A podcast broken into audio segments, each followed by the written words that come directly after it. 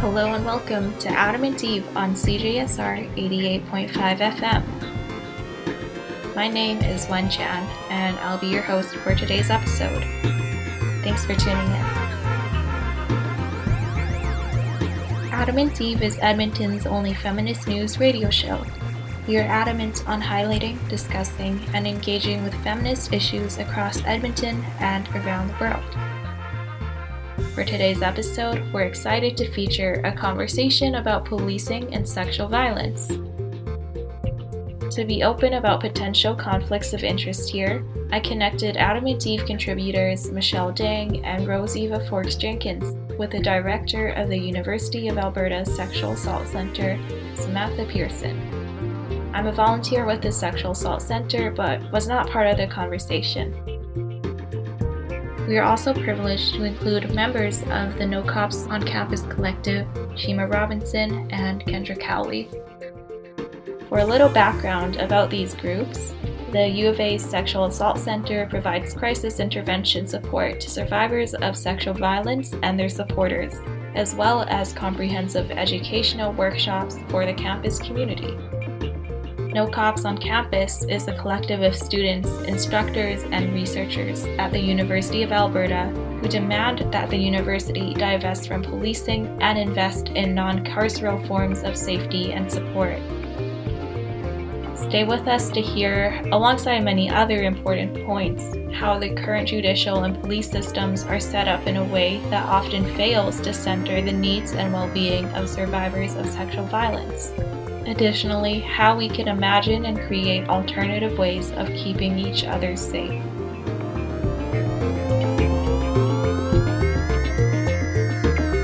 Hello, my name is Rose Eva Forks Jenkins. I use she, her pronouns, and I've been a producer at Adamant Eve for eight years.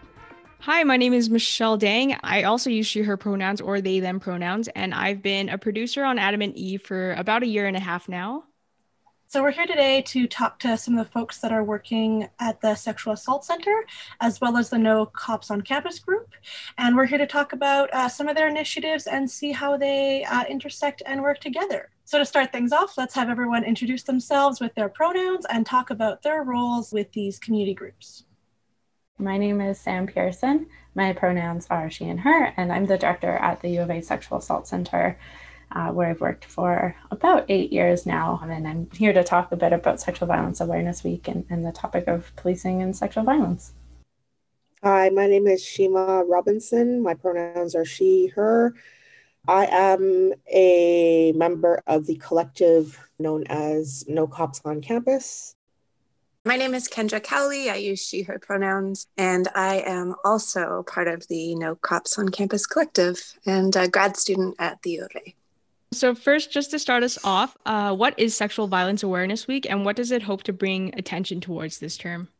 So, Sexual Violence Awareness Week is a biannual, uh, it happens once each semester event that is meant to bring awareness to a specific topic that interrelates to the issue of sexual violence. And this semester, the topic is policing and sexual violence.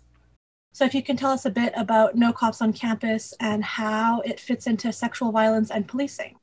Yeah, so No Cops on Campus is a collective of students, researchers, academics at the U of A, and folks who are invested in seeing the removal of cops on campus.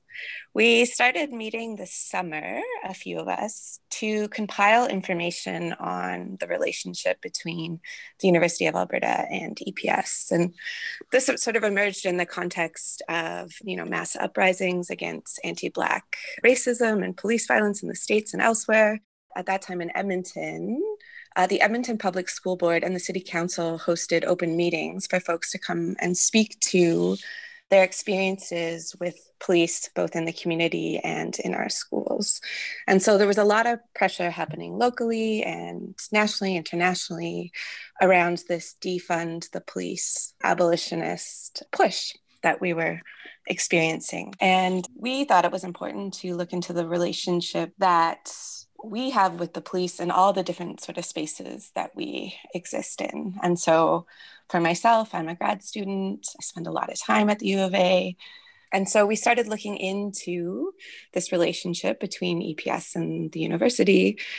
And um, we compiled this information uh, specifically about the Police Liaison Officer Program, which is a joint partnership between the U of A and EPS, in which an EPS officer is embedded in UAPS and is on campus to, in their words, help create sharing across UAPS and EPS to continue to surveil and monitor, quote, prolific persons and uh, increase security on campus.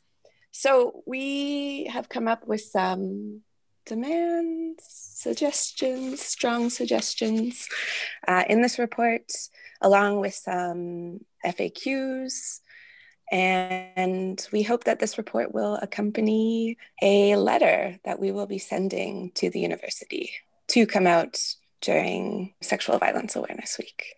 In light of the upcoming Sexual Violence Awareness Week on campus, uh, I think the issue of policing is uh, thrown into the forefront because of the generally ineffectual approach police have to dealing with incidences of sexual violence from just the general culture around the processing of victim statements to the general facts that policing doesn't really prevent crime. It might be said to respond to it, though we, I think, understand that that doesn't happen as effectively as different policing entities would like us to think.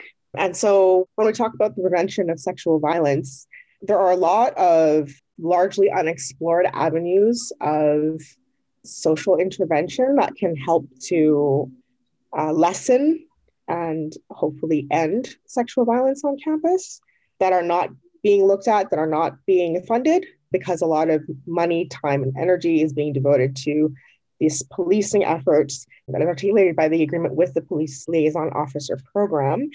The No Cops on Campus counter proposal offers some insights into the function of that agreement, its track record thus far, and then also ways in which we can divest and divert energy, attention, and funds from that toward other resources in our community, both off and on campus, that can address the problem of sexual violence on campus more effectively. Yeah, and I would just add that actually, quite often, police and other sort of agents of the state are the ones who are perpetrating violence themselves. In the case of the university, we know that there's a huge power differential between students and faculty, which impacts who's believed when questions of consent are brought up. Something that I found really impactful that Mariame Kaba often says, who is a prison abolitionist and transformative justice advocate, is that the current system is so bad that people would rather call no one than call the police. All the reports that the Risk Management Services Department has done on campus, in which they cite the prevalence of rape culture and sexual assault, none of the approaches to safety on campus really take into consideration not only the inability and the unwillingness of the police to respond to sexual violence, but the fact that they are also often perpetrators themselves. Thank you so much for explaining that. One thing that really sticks out in my mind and that I often think of is, you know, kind of like you talked about, Kendra, we hear many people who report sexual violence to the police only to be re traumatized in the process. So, uh, my question is uh, what is the best way to support victims while they pass or choose not to pass through the judicial system, which, as we know, is very um, flawed? So, this is a system that we've sort of offloaded our moral responsibility onto to help differentiate between good and bad. And so for a lot of folks in our community, you know, that's seen as the way to hold somebody accountable for the harm that they've caused. Like that, that makes a lot of sense. Um, and, and as a support agency, we have to and want to encourage folks to identify the path forward that feels right for them and makes the most sense and help them navigate that to the best of our ability. So I think even approaching the experience of somebody reporting to the police with, you know, a survivor centered framework, we want to provide folks with as much information as possible to make a fully informed decision based on as clear as possible an understanding of what that reporting and investigation process might involve so that they're prepared and so they know they have off ramps. So, giving like a safe space to navigate those things. I would say, as a member of the community, opening your mind to and learning about other forms of accountability and justice and ways to achieve healing. So, even holding that space of possibility for the folks we care about, I think is really powerful because it's that being inventive invested in community and, and transforming the conditions that allow violence to happen. That's what's really going to, I think, create change and create more opportunities for, you know, real justice and real real healing in our community. I guess on the other hand, when talking about systemic transformation, we're often met with questions like, what about rapists? So, how would we deal with finding justice without the legal justice systems involving police? It really irks me as somebody who's been in this field and in this work for a while because I think the issue of sexual violence is so often used as like a Trojan horse for a politics that's really just interested in punishment and that's informed by racist, sexist, homophobic, classist, transphobic ideas of like what good and bad are. So it's under this guise of like protecting people, largely white women in the, the social idea of who is a survivor.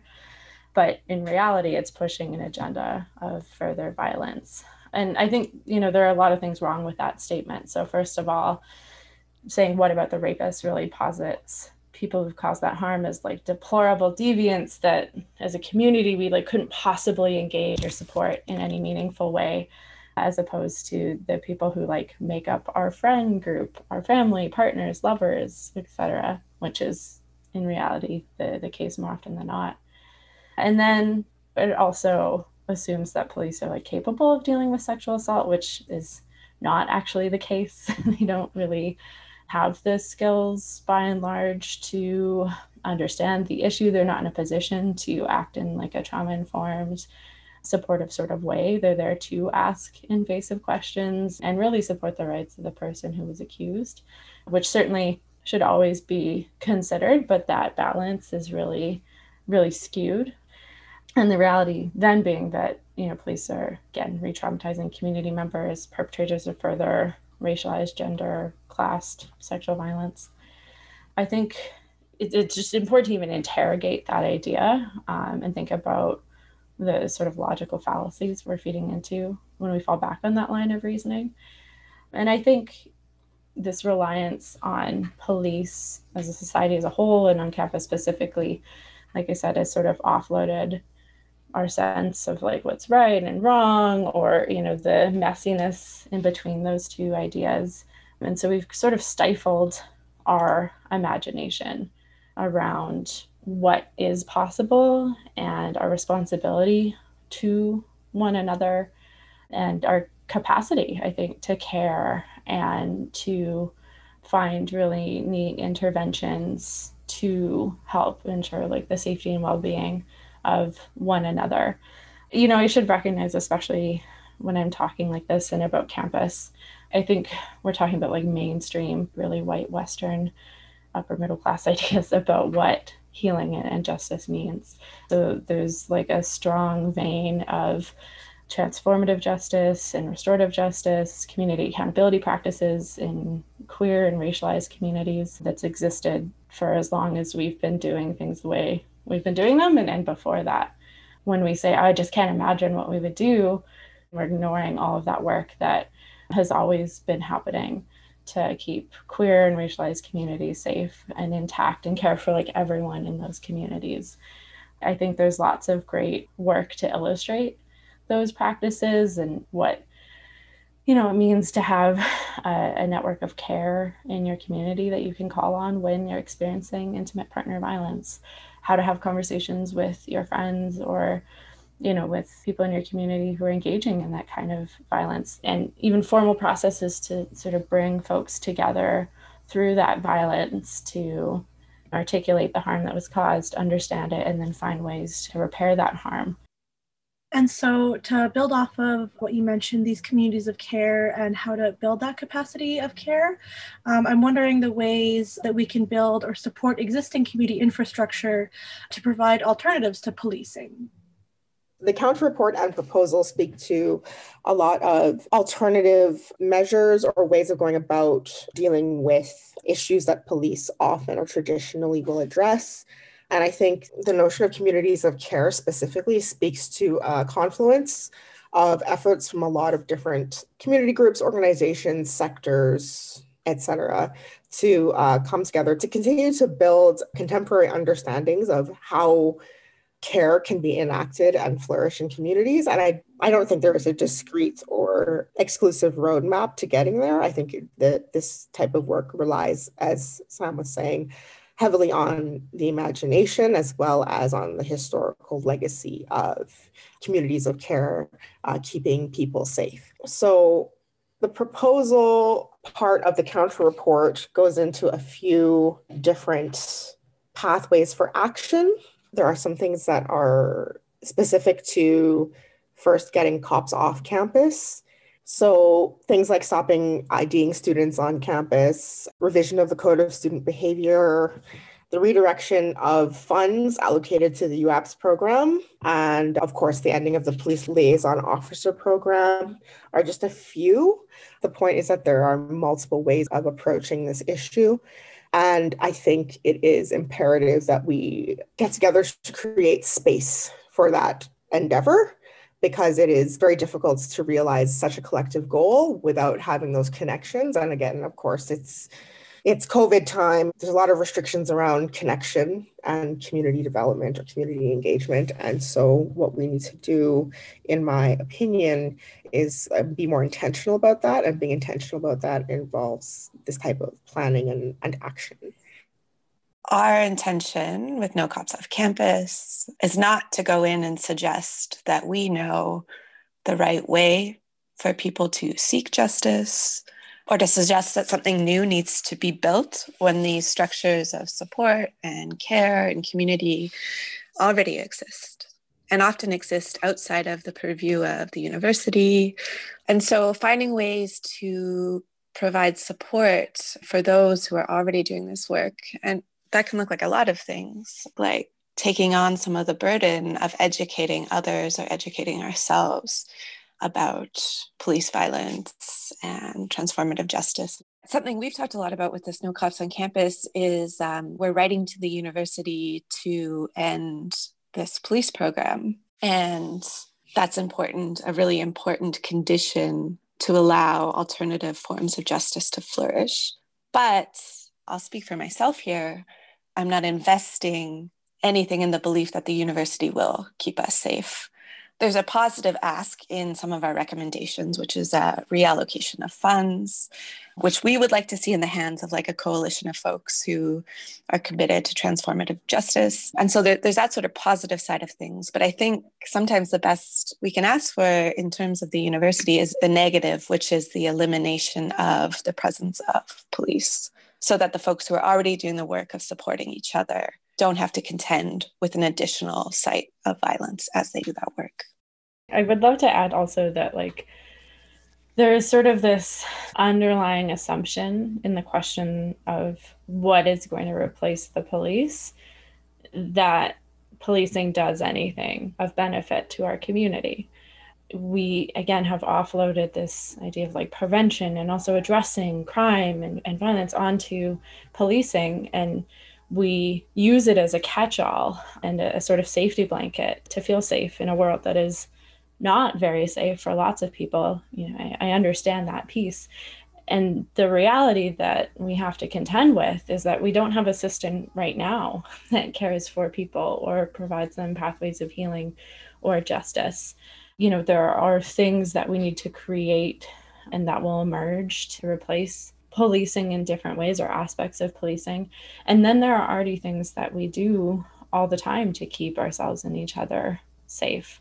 A lot of the work that we do at the Sexual Assault Center on campus is to try and, and come back to those values of community, of empathy, of my well being being inherently wrapped up in everyone else's, which I think is especially important when we're living, working, having fun, creating relationships in an institution that's also inherently violent and that promotes competition, hierarchies, and, and the idea of better than and less than. So we need to build those values up. And to me, that that's part of this prevention work, which is part of establishing a community of care. And that I think is so within the realm of possibility. So uh, systemic transformation is not not easy and it takes a lot of work. So how do you all personally not lose hope and continue to fight for change and create change? For me, it is a matter of my own vocality and keeping inspired, energized, cared for in this in the realm of like self and community care and rested and all those good things. I am involved in multiple ways in my community, including No Cops on Campus, but also that stems from being involved in the Defund the Police campaign that was contributed to by BLMYEG I work on campus, and then I also am a master's student at the U of A. All of my community involvement, all of my artwork, I'm also a spoken word poet, creates a confluence of these different inspirations and experiential learnings for me that help me to push forward in different ways that keep that resolve kindled uh, communication, consistent communication, and open communication with people who are in solidarity with the different movements that I support and am supported by is really key. So for me, it's about to put it simply, keeping busy and not letting myself slip in the recognition of the amount of support, the prevalence and legacy of communities of care and kinds of care that I want to see flourish and to educate myself consistently on those. So. To be totally honest, I do lose hope sometimes. And in those moments, I'm really grateful for the fact that I have been able to surround myself with and build relationships with people who will hold my hand and pull me along as I continue and for whom I can do the same when they're you know feeling at a loss or feeling you know the heaviness of this sort of work. Something that Shima said that really resonated with me is this idea of keeping busy which is not to say that rest isn't important and slow work isn't important because it is and self-reflection and all those sort of things. But i know that for myself you know sometimes i really feel the hope and the excitement and you know the possibility in a project and sometimes i don't. And in those moments i still have to ground myself in the commitments that i've made to be in the world in a particular way to show up with love consistently and to continue to try to do less harm. And I find that sometimes looks like just doing the work, even when my heart isn't fully there quite yet. For me, especially in the last couple of months, there are mornings where I wake up and cannot talk or think about sexual violence or hear somebody talk about an experience of sexual assault. I think to honor those moments, I've been doing a lot of grieving and crying, you know, not trying to hold on to that and release it a little bit. At the end of the day, I want to be here. I want to be in this world and I'm engaged in my community. And this is the way I know how to do that. And so I try to reframe it as a why not? If I'm going to be here, then why not see the possibility and be in a good relationship to the people around me and my community and, and the world more generally I have a lot of things to give and I have a lot of passion to tap into when I give myself permission or the opportunity to see it that way. Yeah, I really appreciate your honesty and willing to talk about those personal moments. And I think those are all very inspiring to think about the ways that, yeah, we can continue. And yeah, so just wrapping stuff up, I was wondering if there was anything that didn't get addressed that folks did want to talk about. Something I did want to mention is just the history of the contemporary anti sexual violence movement or the gender based violence movement that has so like come to be dominated by largely upper middle class cisgender white women because of its roots in second wave white feminism and i want to recognize that history and that work and some of the important tools and understandings that came out of that. And also, what sort of responsibility I think that puts on a lot of people like myself who are white women doing this work and, and frankly making money off of it as our profession. In some ways, this anti sexual violence movement has become inherently linked with policing. You know, there's a specific sort of violence that I think as a white woman myself and our organizations can fall into when we're so reliant on and deferential to these like white patriarchal sources of power and control. And so, what is the responsibility we have to recognize all the other anti sexual violence movement that's been happening and has been happening simultaneously, and to create space for that and conversations around that, and to really speak out and decouple that connection between anti sexual violence work and policing so that it doesn't seem like an inevitability because I do really feel within me that a lot of the work we've done has just further entrenched that relationship. I think there's like a lot of ownership we need to take over the violence that that's caused. And so I do really want to ground Sexual Violence Awareness Week in that perspective and to encourage folks in a similar positionality within this space to also do that self reflexive work and take more of a mantle you know, around this call for defunding and abolishing the police in our carceral system because we've done so much harm. I think we like to put that all off on policing and, and that system more generally, but what piece of that do we have to own and make right?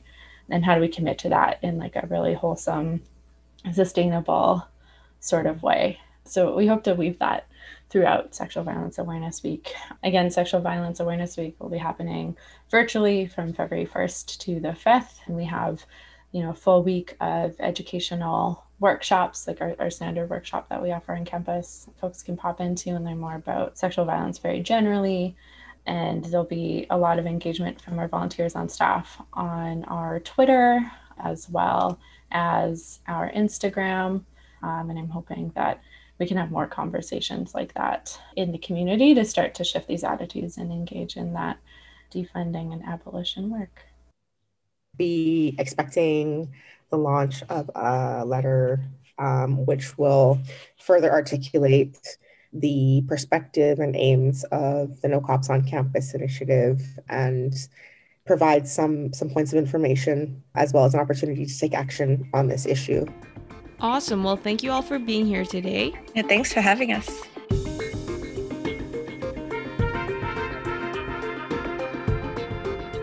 That brings us to the end of this week's episode of Adamant Eve.